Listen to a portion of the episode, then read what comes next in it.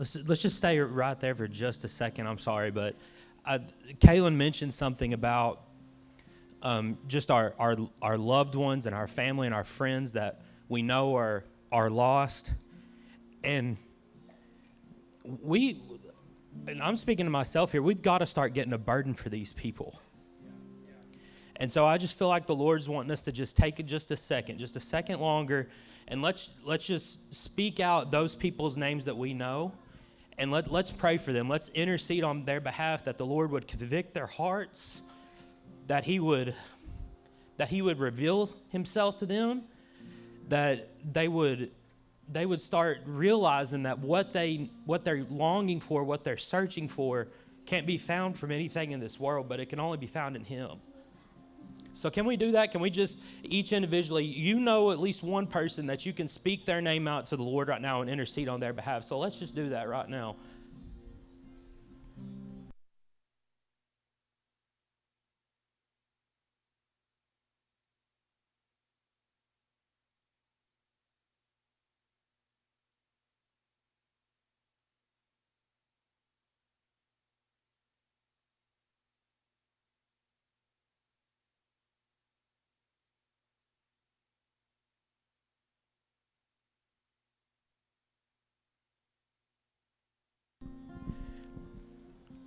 God, you hear these names that are being called out to you right now, God, and we just intercede on their behalf.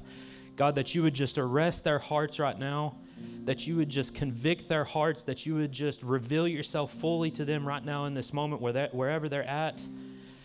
And Lord, and for us too, God, that you would just teach us, teach us to love them in a way that is evident of you, that reveals, uh, reveals you to them in the way that we live, in the way that we speak. God, we just we just pray for them right now in this moment. We thank you, God. Amen. Amen.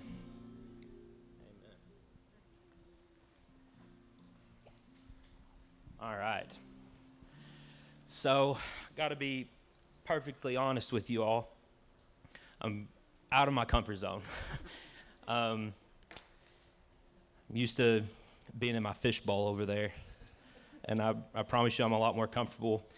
And I've, I've spoken in front of people for most of my adult life. I'm, I was a high school teacher for five years, and now I'm a math instructor at an online college. So it's not, and I'm, I'm sure that you all don't want to learn about the quadratic formula, but um, I could talk about that stuff easily. But um, obviously, this is this is kind of out of my comfort zone. But I feel like the the Lord has given me a word that I'm going to share with you all, if that's okay. I mean, you all sounded beautiful tonight. Um, like I said, I'm usually in my fishbowl, and I don't really, I don't get to hear how good you all sound, but the Lord loves hearing hearing you all sing to Him. So I enjoyed that greatly. Um, but we're gonna we're gonna talk about um, something tonight, and it's our our testimony. And we're gonna look at a specific example in the Bible um, about the woman at the well. So um, if you have your Bibles, we'll we'll go to Revelation 12, first of all. Um, and so, Revelation 12, just to give a little context, this is Revelation's crazy. I mean, you got some crazy stuff happening. And if you think about the time that it was written, um, you know, the, the theater was a big thing. People were writing in mythological ways. So that's probably a little bit to do with the way that John was writing this stuff, but obviously there's, there's some symbolism there and we can and we can learn from it. So, um, right here in, in Revelation 12, we have kind of a story of the devil um, at the at the beginning of time being thrown out of thrown out of the earth, and and um, well, let's just read it. So now war rose in heaven, Michael and his angels fighting against the dragon. The dragon's the devil, and the dragon and his angels fought back, but he was defeated and there was no longer any place for them in heaven. And the great dragon was uh, thrown down, that ancient serpent who is called the devil and Satan, the deceiver of the whole world. He was thrown down to earth, and his angels were thrown down with him. And I heard a loud voice in heaven saying, Now the salvation and the power and the kingdom of our God and the authority of his Christ have come.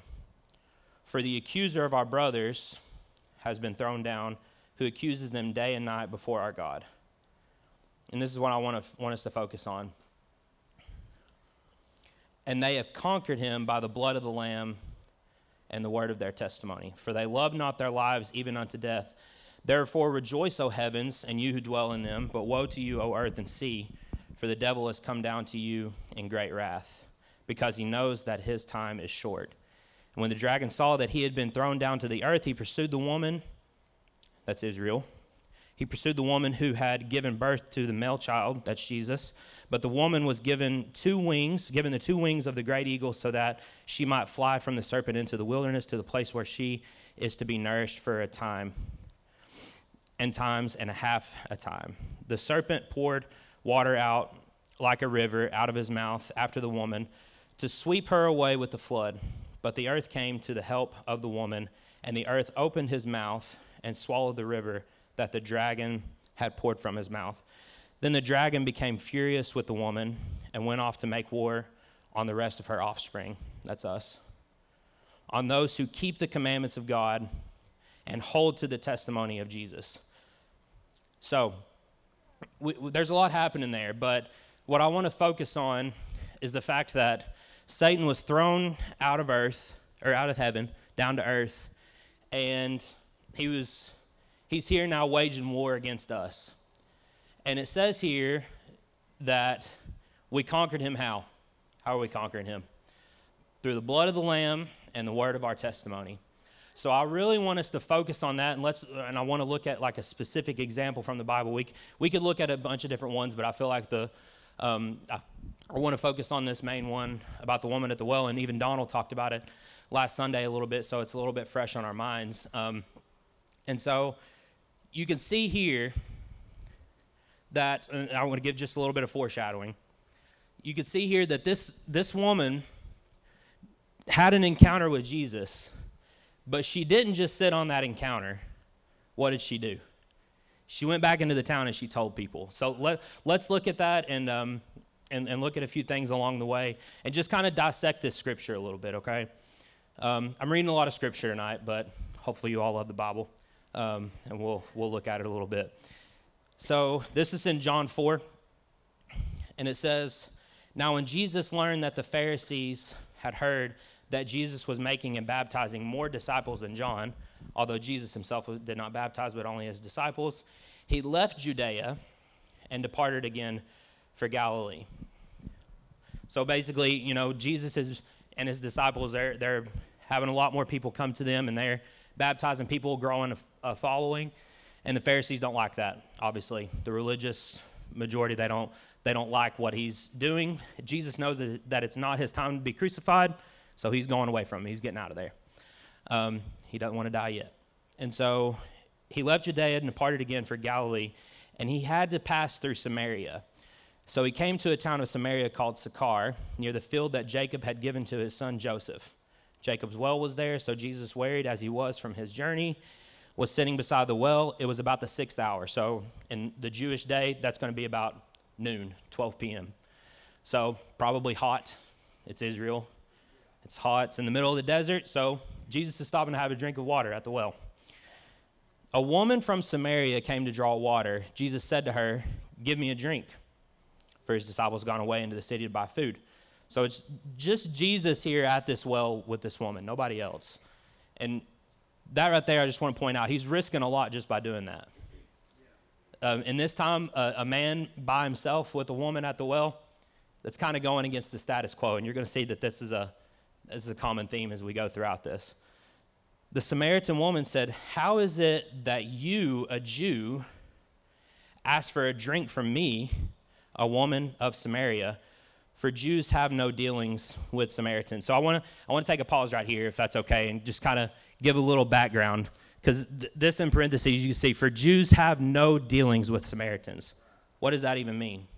Why don't they why don't they like each other? Have y'all ever wondered that? Well, I have, so I did some research. um, so basically, they didn't like each other. They despised each other.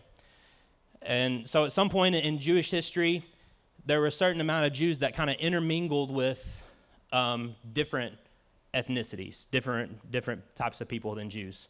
And the Samaritans were formed of that. And by the way, Samaritans are still a people group. I, I, thought that was interesting. Through my research, I found that they're on the West Bank in Israel. They still, um, they, they're still there. There's about a thousand of them. Um, and so they, they kind of separated from the Jews, the Samaritans did, and they built their own temple.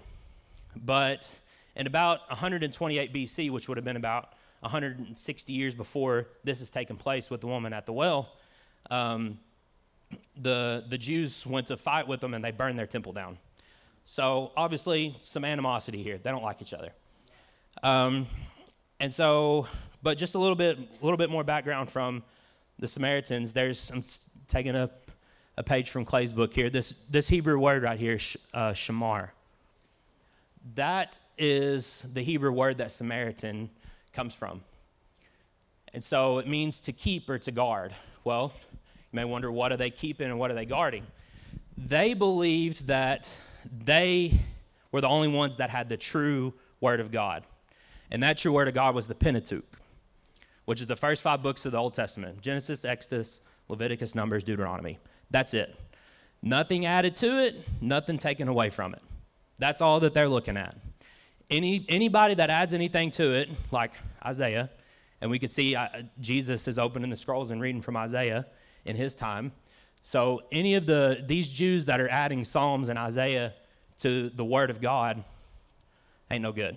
Samaritans didn't like them, and so I mean that's a sermon in itself right there. But we'll we'll, we'll move on. Um, so this this word shamar that means to keep or to guard. That's where Samaritans come from, and they consider themselves to be the guards of the true Word of God. They believe that they had the real thing and um, that's it. The first five books of the Bible, no Psalms, no Isaiah, or anything like that. So they disliked each other so much, and I'm going to show you this picture. Typically, when, so Jesus is down here in Judea, right, in the south. Typically, when they travel from Judea to um, up to Galilee, which is this is what Jesus was doing, they would go all the way around to the to the east, cross the river Jordan, go up, cross the river again, and then go up.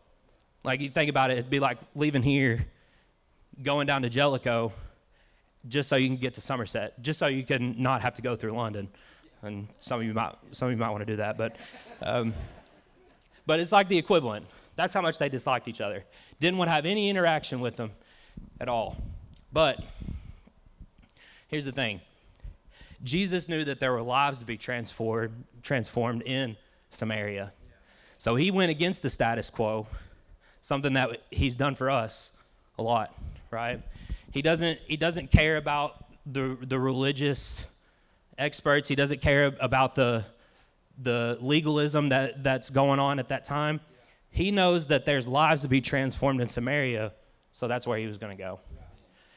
And I think we could see that happen. Like if you think back to our lives, that's what he did for us. You know, he he went against anything anything else just to reach out his hand and reveal himself to us, and that's what he's doing for this woman here. He leaves the 99 to come after the one. So he didn't care that his disciples probably thought he was crazy. Why in the world do you want to go through Samaria? Some crazy people were there. Them half breeds, what they call them. Like, uh, we, we don't need to go through there. We need to go around it. But he did it anyway because he knew that there was work to be done. So we'll keep reading in the scripture here. Like I said, lots of scripture, but we love the Bible. So Jesus answered her, If you knew the gift of God and who it is that is saying to you, Give me a drink, you would have asked him, and he would have given you living water. The woman said to him, Sir, you have nothing to draw water with, and the well is deep. Where do you get that living water? Are you greater than our father Jacob? He gave us the well and drank from it himself. And he did his sons, uh, as did his sons and his livestock. Jesus said to her, Everyone who drinks of this water will be thirsty again, but whoever drinks of the water that I will give them will never be thirsty again. Thank God for that, right? And that's what that's that's what everybody in this world is searching for something that's going to satisfy them, something that's going to quench their thirst. But we know that there's only one, one thing that can actually do that. So Jesus said to her, um, so the, the woman said to him, Sir, give me this water so that I will not be thirsty or have to come to draw water. So she, right there, she's just showing her selfishness. Give me this water. I don't want to have to come back up here at this well in the middle of the day and get a drink. And that'll probably preach right there too. Why, why are we, why are we seeking Jesus? What do, what do we want from it? Are we doing it for our own gain? Are we doing it because we don't want to have to do certain things anymore? We don't have to worry about going to hell? Or are we doing it because we want to see other lives transformed as well? So, and then um, Jesus said to her, Go call your husband and come here. The woman answered him, I have no husband. Jesus said to her, You're right in saying, I have no husband. For you have five, you have had five husbands, and the one you now have is not actually your husband. What you have said is true. The woman said to him, Sir, I perceive that you are a prophet. Our fathers worshipped on this mountain, but you say that in Jerusalem is the place where people ought to worship. And right there, she's not even, she didn't even acknowledge what Jesus said. She just, you know, Jesus said, Go bring your husband. I don't have a husband. You're right. And then she doesn't even acknowledge that. She just like changes the subject. Well, let's let's move away from that. And so, um, sir, I perceive that you're a prophet. Our fathers worshipped on this mountain, but you say that in Jerusalem is the place where people ought to worship. Jesus said to her, Woman, believe me, the hour is coming, and this is good too, when neither on this mountain nor in Jerusalem will you worship the Father. You worship what you do not know. We worship what we know. For salvation is from the Jews, but the hour is coming and is now here when the true worshipers will worship the Father in spirit and truth. For the Father is seeking such people to worship him. Doesn't matter if you worship over here, over there. Time is coming and it's now here where we're going to worship him in spirit and truth. And that's what, that's what the Lord is looking for. God is, is spirit, and those who worship him must worship him in spirit and truth. And I like what the Passion, how the Passion Translation puts it here too.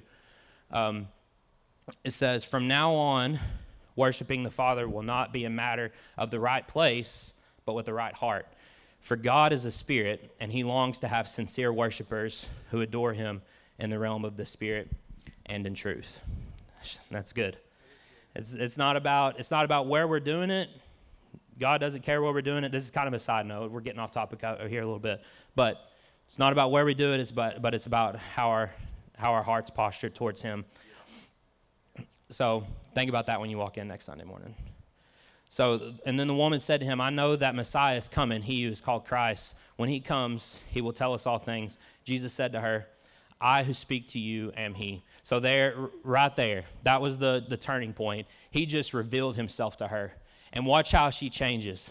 Then she immediately says, Just then his disciples came back and they marveled. Again, he's going against the status, status quo, but no one said, What do you seek?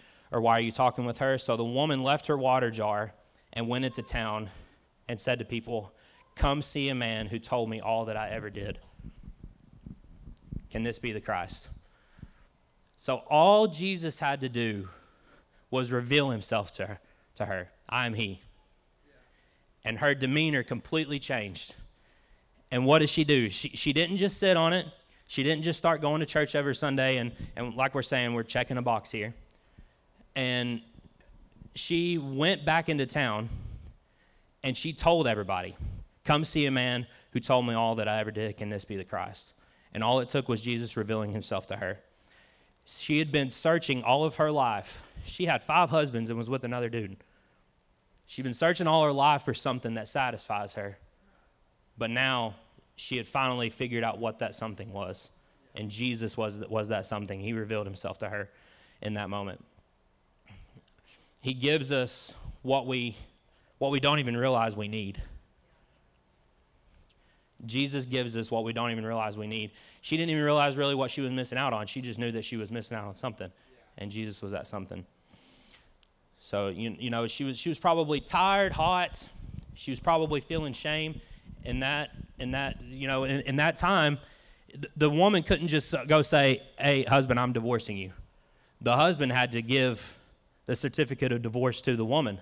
So I don't know what she was doing to do that. The assumption is that she's sexually promiscuous, whatever it may be. But the husband, she had five people, five men reject her. So imagine what that feels like. And I, you know, we, we kind of feel, I'm sure we have similar things in our life that make us feel the same way guilt, shame, um, whatever it may be. But then she had that encounter. So, what does she do? She didn't just go back home and live happily ever after. She went back in and she, um, she, uh, she, she told everybody in the town, and we're about to read that here in just a second. But going back just a second to verse 15, um, when we were talking about the selfishness of it, how she she didn't just she originally said, "Yeah, give me this water. I don't want to have to I don't want to have to thirst anymore." But then after after she realized what was going on, that wasn't the case. And I like this quote here. It's, uh, it's from Matthew Henry. Um, I'm not sure if it's up there. I forgot to put it in the notes, but it says the human mind is ingenious. Oh, there it is. Sweet. The human mind is ingenious in, in shifting off convictions for convenience. So think about that. Jesus, this woman, it would have been convenient for her to just take this experience and just sit on it. To go back home, live a comfortable life, and just say, "Oh yeah, that was that was cool." So I want us to think about that. When you have an experience with Jesus, what are you doing with that? Are you just sitting on it? And I'm talking to myself here too. I don't want you all to, to feel like I'm preaching at you. But I'm, I'm talking to myself. What are, what are we doing with that?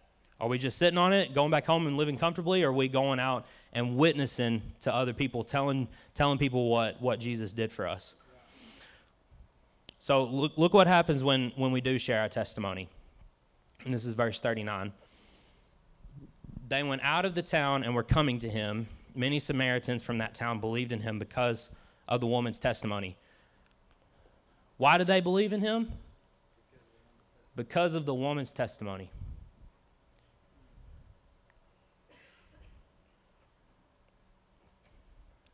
It's crazy to think about. He told me all that I ever did, she said. So when the Samaritans came to him, they asked him to stay with him. Just took that testimony and they're like, So this Jesus guy, he, he did this for you and he revealed himself in, in, in that way. Well, let's, let's get this guy to come back and let's, let's see what this is all about. That intrigue, just from that testimony, that's all it took.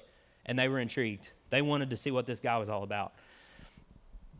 So when the Samaritans came to him, they asked him to stay with them, and he stayed there two days. And many more believed because of his word. They said to the woman, and this is so important, they said to the woman, it is no longer because of what you said that we believe, for we have heard for ourselves, and we know that this is indeed the Savior of the world. So think about that process. Jesus re- reveals himself to the woman at the well. She goes back and tells people, they're like, okay, this, this seems like something. Let's get him to come here. Let's see what he's all about. And then he turns that one testimony into many testimonies all because he reveals himself to her and then she goes back and tells people so I, that's just it's just something to think about that's what the lord's really really been dealing with me and you know we're going through this summer shred and i probably haven't been as diligent as i wish i could have but you know maybe that's something that we can add on we're coming into the last share your testimony with somebody that's that's all it could take so what what does it cost you maybe five minutes of Awkwardness? Oh no, it's awkward. But that, that one testimony, sharing that five minutes of your testimony, could turn into something incredible. So I just want you to, to consider that and think about that.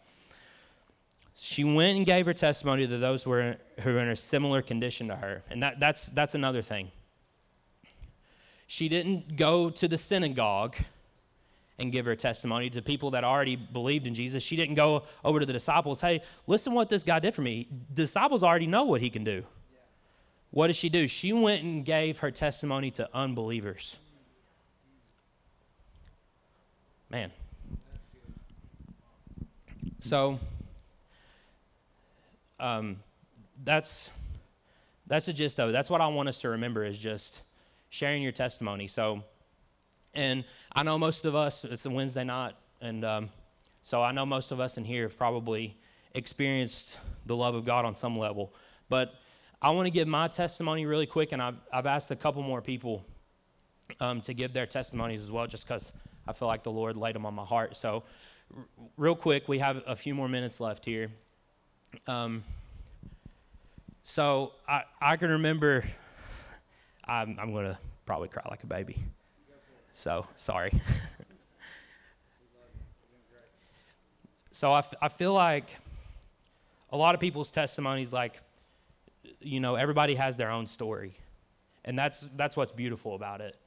Um, I was fortunate enough to where my mom and dad are sitting back here. They, I was in church every time the doors were open, you know. And so I was, I was fortunate enough to have that. So I can honestly can't remember a time where I, I didn't know the Lord. Um, but I do, I, I do remember the first kind of encounter that I had with him. Um, East 80 Pentecostal Holiness Church, right on the Clay County, uh, Laurel County, Clay County line. Um, after the sermon, the altar call, my dad was at the piano singing um, a song that actually Dan sang, and this is kind of what sprung this back to memory. He sang it a couple Wednesday nights ago. Um, at the cross, at the cross, where I first saw the light. I still remember that to this day. And I can't, I was probably eight or nine, maybe even seven. But I can just remember I, I, I probably didn't fully understand what was going on, but all I knew is I needed to, I needed to pray. So I just remember taking one step. Goes back to what Matt was talking. You know, you take one step, everything's going to clear out of your way for you. And that's all I really remember. And I can remember kneeling at that altar and just saying, Lord, I need you. As an eight or nine year old boy. And um, th- that was kind of the first encounter. And of course, you know, I, I got older and did a lot of stupid things. Um, and um, had just a, a, a, the most, I've shared this with only a few people, but just a, a crippling addiction to pornography. And, um, but I can remember the moment then too that the, the, the Lord broke that addiction off. And, you know, you, you look back at, I look back over my life and I can just see his goodness every step along the way. From that, that first encounter that I had with him to breaking that addiction that I had pornography, anxiety that was awful, that um, couldn't hardly couldn't hardly sleep at night, just because of such bad anxiety and just worry and fear. And the Lord's, you know, He's redeemed all that. And of course, I still have my struggles, but um, but uh, but He's He's had His hand on me my my whole life, and I'm sure that you all have similar similar experiences too. So. Um, I'm going, I'm to hand it over to Jeremy first, and Dad, if you want to come on up here too. Um, so I just want, I, I, feel like the Lord's laid on, laid on my heart to have Jeremy and, and my dad um, give a, give a testimony, just a, just a piece of their testimony here. So I want to hand it over to, to Jeremy here. Thanks, brother. So, yeah, I'll try to be uh, real quick for time's sake. Um, I, I, remember a time when I, I used to think about my own testimony and I'd get a, like a little bit ashamed and like think that because like when I heard good testimonies, it was almost like it came across to me that like people hit this rock bottom moment, had a mighty encounter with God, and then it was just like like a straight path from there. And, and for me, it's been like a roller coaster of that. And I think that's honestly the reality. Like with most people's stories, it's it's we all have our kind of ups and downs and our uh, process, if you will, to finding the Lord. But um, so just to start, I was kind of born into brokenness, if you will. My mom was 14 when she had me, um, so she was a kid having a kid from the get-go. Um, she quickly kind of got into the wrong crowds. Uh, my dad was a, a, weekend warrior, and you know, again, a kid trying to raise a kid. And so I, I thank God for my grandparents who kind of take me took me in. They were essentially my parents. And um, although they didn't really raise me in church, they were present and they were there, and they they they had a degree of morals, and then later on in life they got into church and different things like that. And so uh, I, I want to share kind of three seeds that were planted in my life that led to like the culmination of my salvation. Um, the first of which I can remember um, being in a Bible school in Owsley County at my, my great grandmother's house where she lived. It was a little little country church right there. Um, up Sugar Camp is what it was called, and we went to a Bible school. And I remember for the first time, like the guy sharing Jesus with me, and, and for what I was, I was like 10, in the 10 range at this, this point. It's like I understood, okay, I, I probably need to pray and I probably need Jesus. So I prayed the prayer, I remember it, um, but that's kind of where it ended. From there, I started going to church uh, with my neighbor, and so thank God for them. That's another group of people that were profound in my life. Um, Edith Jordan, uh, Ed Jordan's wife. I remember my, my good buddy Gary, she would take us to Sunday school and church every single Sunday. Uh, but long story short, I quickly got into my teenage years. And for those, those of you who know me and my personality, uh, you can imagine my energy directed in all of the wrong areas. And that's kind of what happened. Uh, I got into like the music scene, I played a lot of metal. I got into like the skate scene. I got into all those crowds, which led to like drinking and drugs and parties. And I had access to all those things through people I knew, through even like adults in my life. And so that was kind of the direction I was headed very quickly. Uh, so, so First Seed, Little Country Church, VBS, it was there. I kind of held that through all those years of just wild going after, I mean, you think it, I've done it kind of thing. And I, I don't mean that jokingly, like seriously. Um, so I experienced all that. And then I met Brenda Ann, my wife, uh, when I was a senior in high school.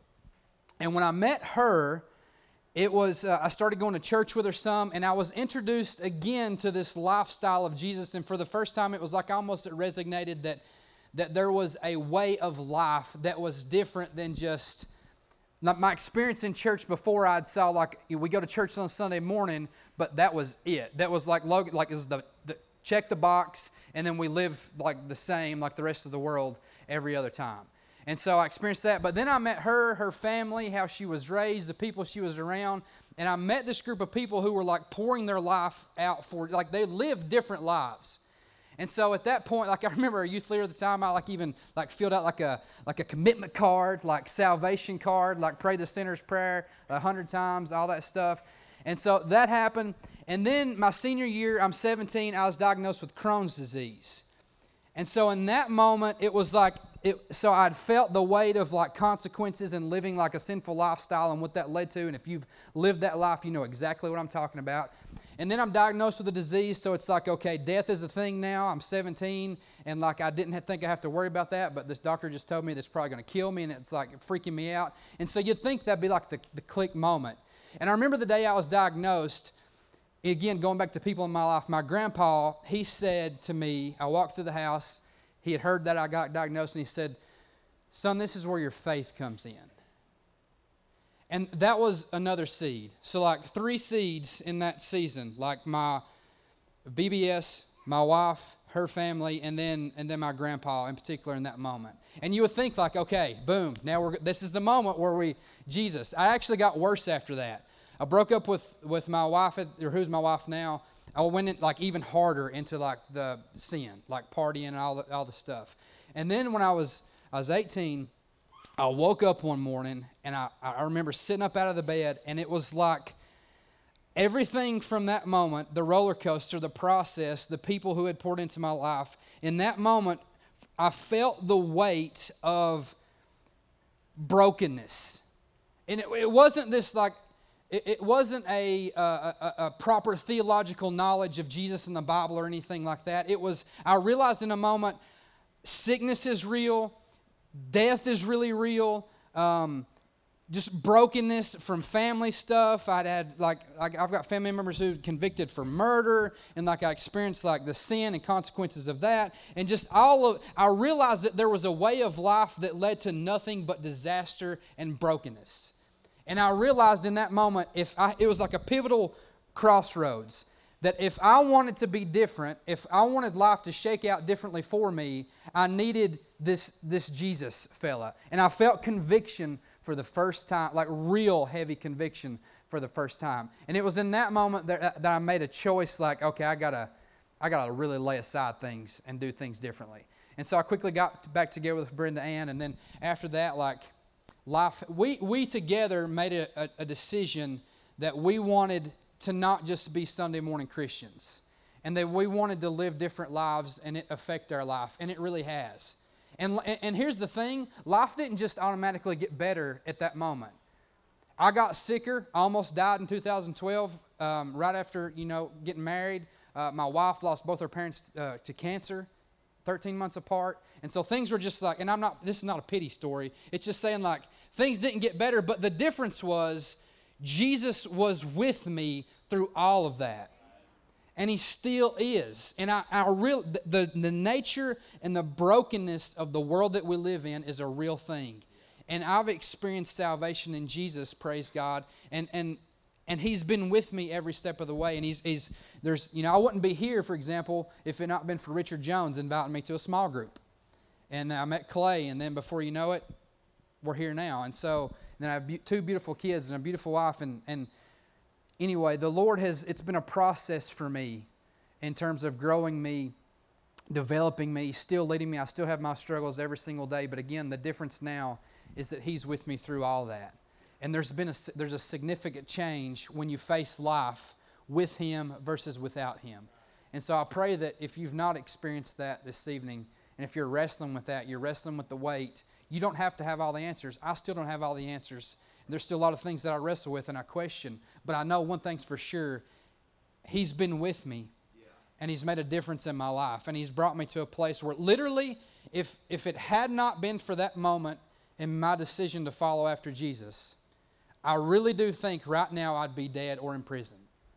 I, I really do believe that because my life was headed straight in that direction. And it was just, and I'm like, not just like a take it light. Like, I, if we're doing something, let's go as hard as we can go kind of thing. You know what I'm saying? So, praise God for, uh, for, for his goodness, for his salvation. And I thank Logan for the word. That's really, I, I'm comfortable sharing it here in church and in church like community, but like, I need to share it with someone that doesn't know the Lord and someone that I don't even know or you know, so it's, it's been a challenging and a, a wonderful word. I appreciate you for sharing it, Logan. Thank you for the, the time. Alan?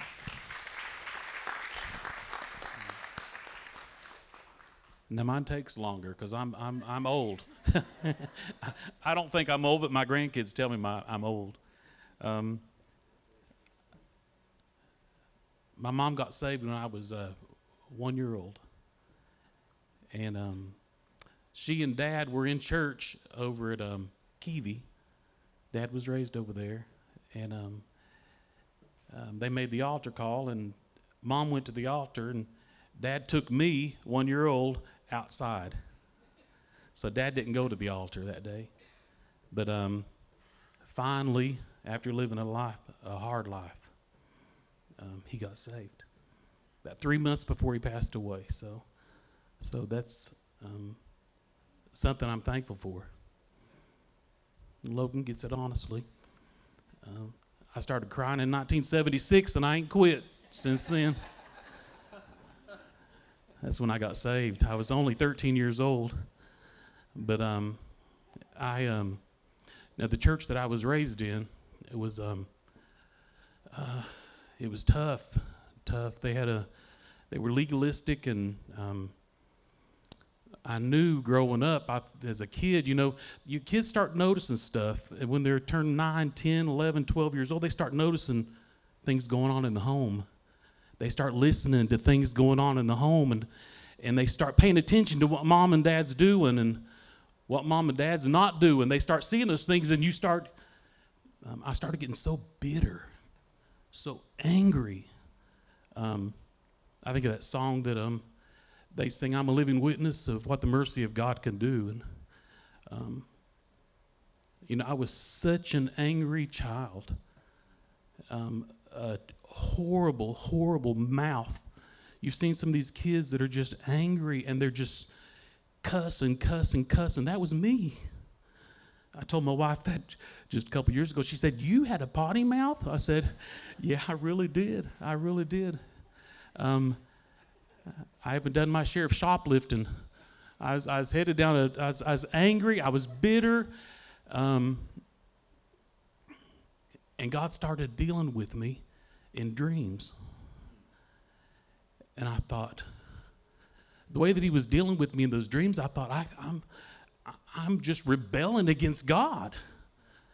So I thought, you know, I'm probably never going to be able to please the God that you know, we, we get all these different interpretations of who God is.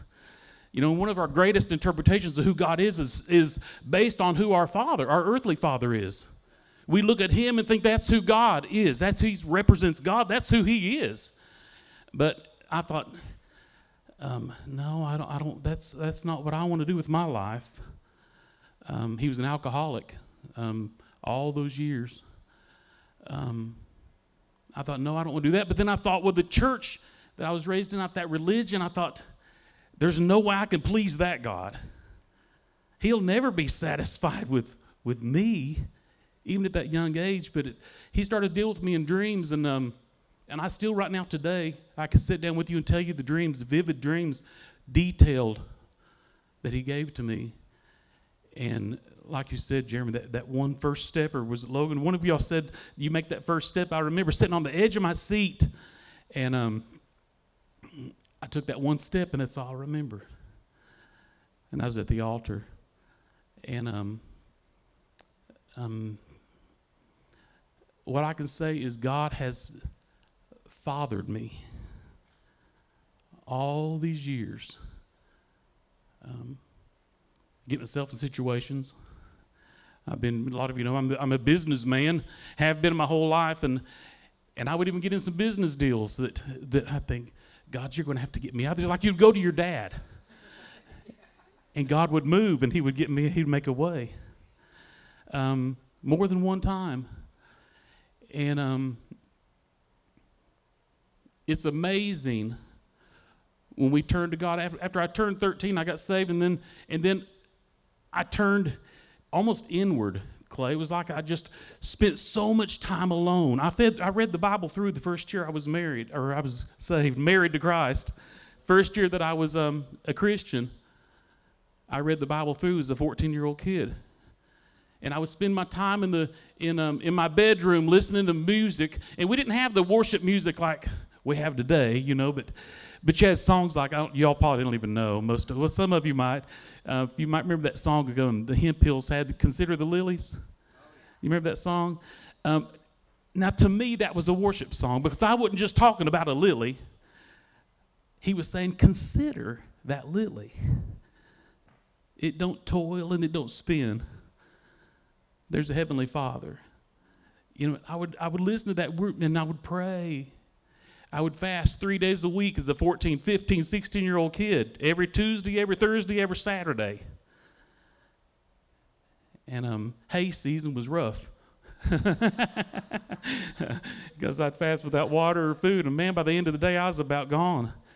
But um, but God rewarded me. It was it was Logan, my son, and Justin, my son, is back there in the sound booth, and Aaron, my son, is over here, and I got another son in Lexington. He and his wife go to Southland because they work up there and live up there. I got eight beautiful grandchildren. But God has fathered me all through these years. And one thing that I'd like to say is um, you know, there was there was no no men in the church stepped up to help a 10 year old, 11, they knew who my dad was. They knew what our family was living in. I have six brothers and sisters, seven brothers and sisters. They knew, but no man in that church stepped up to help a hurting kid who needed a dad, who needed a father, who needed a mentor. I had to turn to God. But you know what? God came through. He was there every single time that I needed him. He was always there and still is today. He's just um um this past week has just been real special. Um spent time with him and and meditation and prayer, but it's like that first year I was saved, I just like fell in love with God. I just, I didn't just get saved, I fell in love with Him. Fell in love with spending time with Him, spending time in His Word. And see, He began to reveal things to me in His Word that I knew had to come away from the church that I got saved in. because it wasn't. We decided we was moving to Kentucky. We were in Indiana, and we got a lot of um, a lot of rejection from the church because of the fact that we were leaving. But God has been through the thick and the thin with us. And if there's anything that I could say at all tonight, is um, parents, be so aware of what you're exposing your children to because it affects them the rest of their life. Be so careful what you allow them to indulge in. Be so careful about everything that you say, about everything that you expose them to, about the things that you let go on in your home. I was exposed to all the alcohol, to all the um, prostitution. I was exposed to so many things. Don't expose your, protect your children. Protect your children. And one of the things that I, I, when I go to make a decision, I think, how would God handle this? How would God react to this? And I promise you, if you always try to do it the way that you think God would do it, based on Him being the Father God, then you'll never make the wrong decision. You'll never make the wrong decision. Thank you for the opportunity, and I enjoyed the word.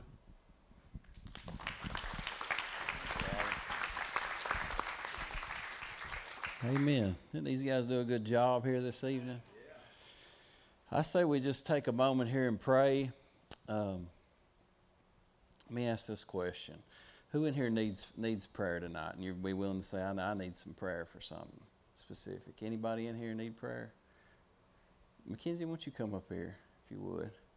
Anybody else need prayer? I know you're like, well, no, I don't. Clay, you just asked somebody to come up here. I don't need prayer anymore. You need prayer?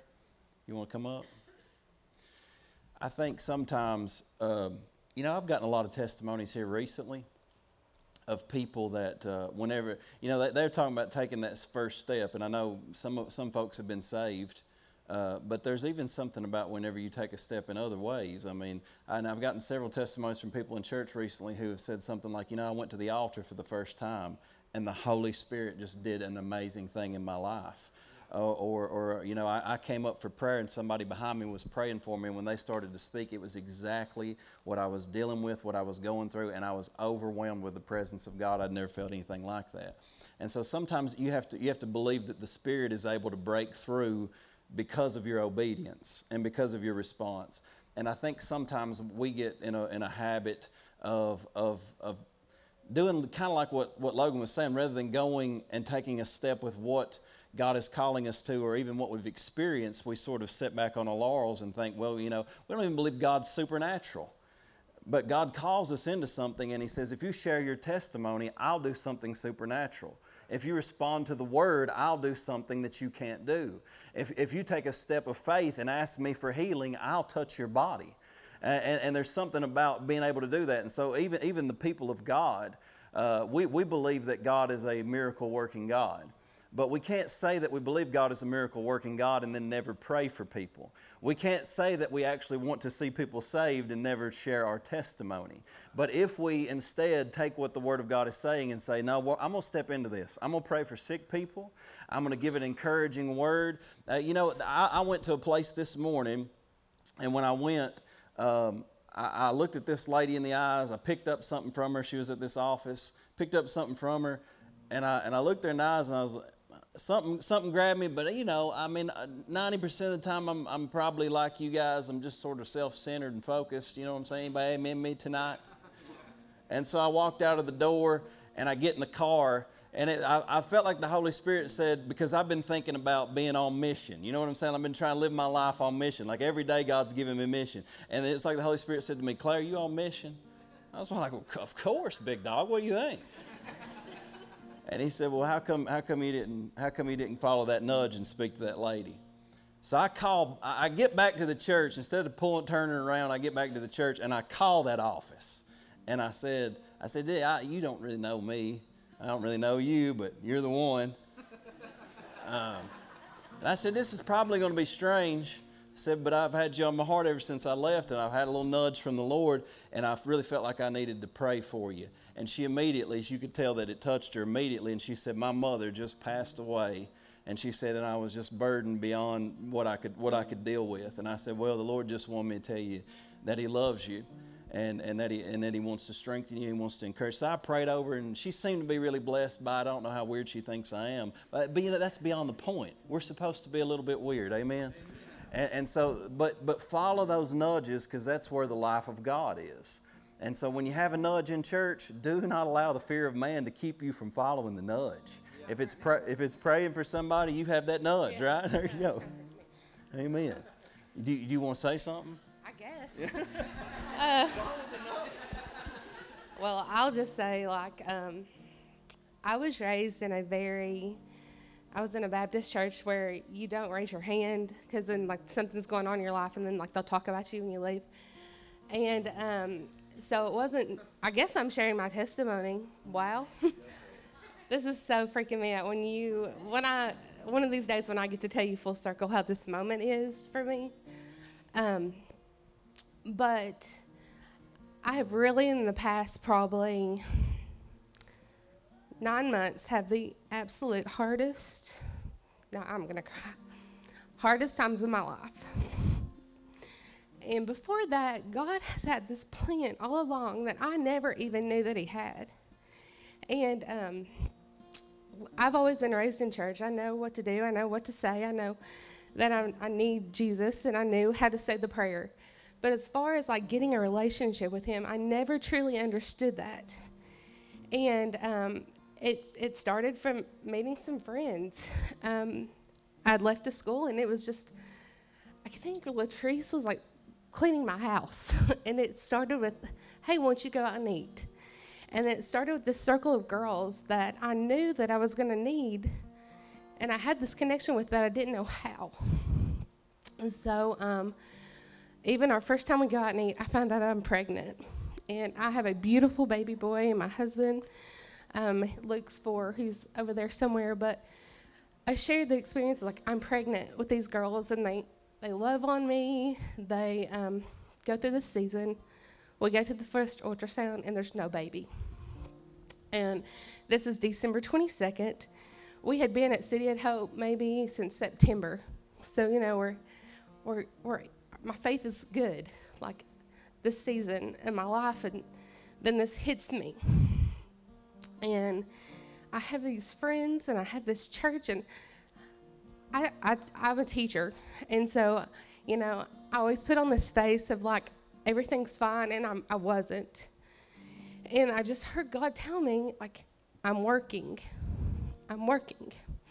And even before this, I, Casey shared her testimony of when she lost her baby. And I'll never forget one time I said, I hope God, one of these days I get to share, have a, something that's altering that I'm going to get to share my testimony. I want to do that one day. And so these girls are awesome. I'm, I make it through, and then here comes April. And it's a hard month for my husband and I. We've just struggled in all levels. We find out we're pregnant again. We're excited. Um, and we hear a heartbeat. And it's awesome. And the doctor tells us the chances of us miscarrying again are, are less than 5%. And um, I'm anxious. So I go and get the gender reveal test. I find out that we're having a little boy. Um, we name him Liam, like we were ready to go. Um, I can finally breathe again, and I just feel such at peace. Um, it was on my mom's birthday in um, June, and we start having some issues. And um, my cousin-in-law is the nurse practitioner, and I called her and I said, Becky, um, I'm, I'm spotting. I, I think I need to come in and be checked. And we go Monday morning at 8 o'clock, Nathan and I, thinking that everything's going to be fine and I'm going to see my little baby on that screen, and I do, but he doesn't have a heartbeat. And so I think, like, all this time, you know, we built this faith, and God's told me that He's working, and it's I've got this beautiful baby on the screen, but it, you know the the lady's saying, well, you know, we're having trouble finding its heartbeat, and and a mom knows. I said, you know, it's not there, and so I was probably at the lowest point of my life. I've never like had mental illness or anything like that, but I was so mad. I thought, you know what? I am doing right. I'm coming to church. I've, I'm feeling your presence. I know you're here and you're telling me that you're working, and I've seen you work, and then you've just let me down. And so we came to church, and I was mad. And I, and I have this conviction because I know that we're supposed to understand God's will and that I guess for better terms, we're just supposed to deal with it, if that makes sense. And so I decided I was coming to church, and I was like, you know what? I'm not going to sing a word. I'm going to sit here with my arms crossed, and I'm just going to go through this motion, and then I'm going to go eat Mexican, and life's going to be good afterwards. And I don't remember that moment, but somebody had said, You have got I'm here for you. You're going to have to just give it to me. You're going to have to let me trust. You're going to have to just lay your burdens at my feet. It might have been Caitlin. I don't even remember at the moment. And I looked at Nathan and I said, I don't know how. I'm, in, I'm a person that is in control. I like to be the boss, I like to be in the moment of that situation. And Clay's word was just so intentional for me at that day. And it was just like God was just giving me, I call them Jesus winks. And um, I knew I needed to go to the altar. And before my knees hit the ground, I had friends that had my back. And that day, I gave it to God. I gave it, I laid it down at his feet. The hurt that I had was removed from me. And I just had this peace and so, and through this whole process, we've had wonderful doctors who are like, you know, there, there's some reason why you're miscarrying these babies. And it was a lot of blood work and a lot of everything. But before I say that, I do want to say this. Um, it was a couple of weeks ago, and we didn't make it to church, but I was watching it online. And a lady started speaking in tongues. I come from a church, I'm not used to that, if that makes any sense whatsoever. Yeah, okay, good, good. But when Clay started interpreting that, it hit me so hard. Luke was sitting in the floor. I went to my knees, and it was he was telling me, it was like, you will share your story. And Casey, that conversation came to me that like you will share, you will share this. And I made a Facebook post because you know that's what we do. Is that's our outlet is put it on Facebook. And seeing God work through all of this. Well, this past week, Clay actually messaged me today. I was at a training um, in my job, but we got blood work back that I actually have two clotting disorders. And just to put it all together, one clotting disorder is a rare genetic disorder and I'm like 10 or seven times likely to have blood clots. And um, the doctor pretty much told me, she was like, you need to start aspirin now. So, this all comes to say that, like, my little boy over there is a walking miracle.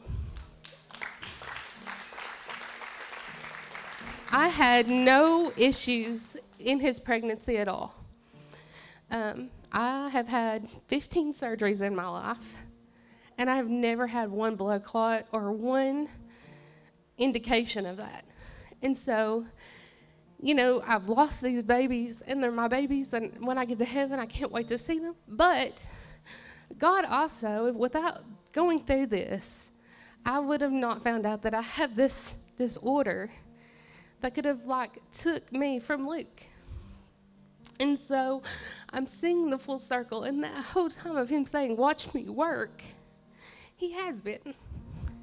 So we go and see a hematologist in a couple of weeks, and they're hoping that um, by taking some blood thinners that we could have another successful pregnancy. And I believe in my heart that God's going to give us that. But I'm also at the point where, like, um, if He doesn't, He's still good And just like that song that's really big right now, all he's ever been is kind to me. And even in my moment when I wasn't kind to him, he was so kind to me. And now it's all coming full circle. And I cannot believe I'm standing up here at this moment. but I do want you to know that, like, this nine months, it's took nine months to watch him work. And maybe the point was me standing here today because let me tell you something, I would not be. I mean, I, I teach and I'm actually like a presenter with Save the Children. So, like, I do trainings all day long. But this is something that I would never thought I would do. Like you said, coming out of your comfort zone. And he was itching at me. And when that word testimony came up on the board today, I was like, you know, it, it was like, okay. So, um, but anyways. Stay right there. Let's pray for you. Okay. Let's let's stand to our feet. Some of you gather around her if you would. That uh, some of you women maybe want to pray for her, and I know Sherry. Some of you gather around Sherry here. Um, let's just begin to pray for some folks. If you need prayer, just come up here and get in the water if you want to. I think sometimes when we gather around, Lord just comes sets on His people. So Lord, we just call upon Your name. It's the name that's above every name, the Lord Jesus Christ. You know every need in this house, God, from the front to the back. Lord God, every wound, every pain. And Lord Jesus, you are healer. And so, God, we pray for healing of every wound in this house, God, in Mackenzie's heart and beyond, Lord Jesus. We pray that you would enter into every pain and every wound, Lord Jesus, and you would bring healing, and you would bring freedom, and you would bring peace, and you would bring comfort, God, right now in Jesus' name. And Lord, we speak to sick bodies, Lord, that have ailments and, and even diseases, and we, we, we, de- we declare and proclaim the fact that Jesus on the cross, you died to take away our sins, Lord, but you also in your own body bore those stripes that by those stripes stripes we might be healed. So we command a word of healing right now into Mackenzie's body, Lord God, to that specific disease, God, that's causing blood clots to be removed and uprooted from her body. And Lord God, we believe you, Lord, for the desires of her heart, God, which is a healthy pregnancy, Lord God, to come forth, Lord. And so many other people that are dealing with the same thing and dealing with the wounds from loss, Lord, bring healing and bring redemption, God, and bring restoration. Lord, you're a God of redemption.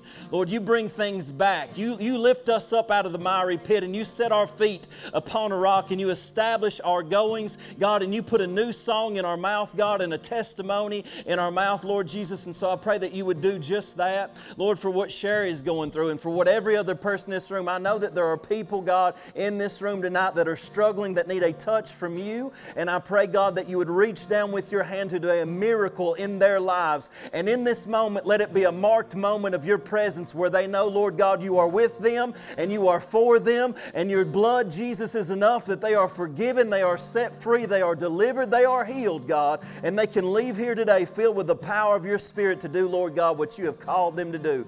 Lord Jesus, we need you. We need your burden. We need your Spirit. We need everything that you are. And we pray tonight that you would fill us afresh with your Spirit as we go out of these doors today. And just like the woman at the well, God, give us an encounter with you that causes us to go tell people, come see a man that knows every single thing about me. Come see a man that's able to do miracles. Come see a man that'll change your your heart and change your mind and change your life. Lord Jesus, we love you. We thank you for it all, and we believe you, God, for testimonies and miracles that take place tonight in this place. In Jesus' mighty name we pray.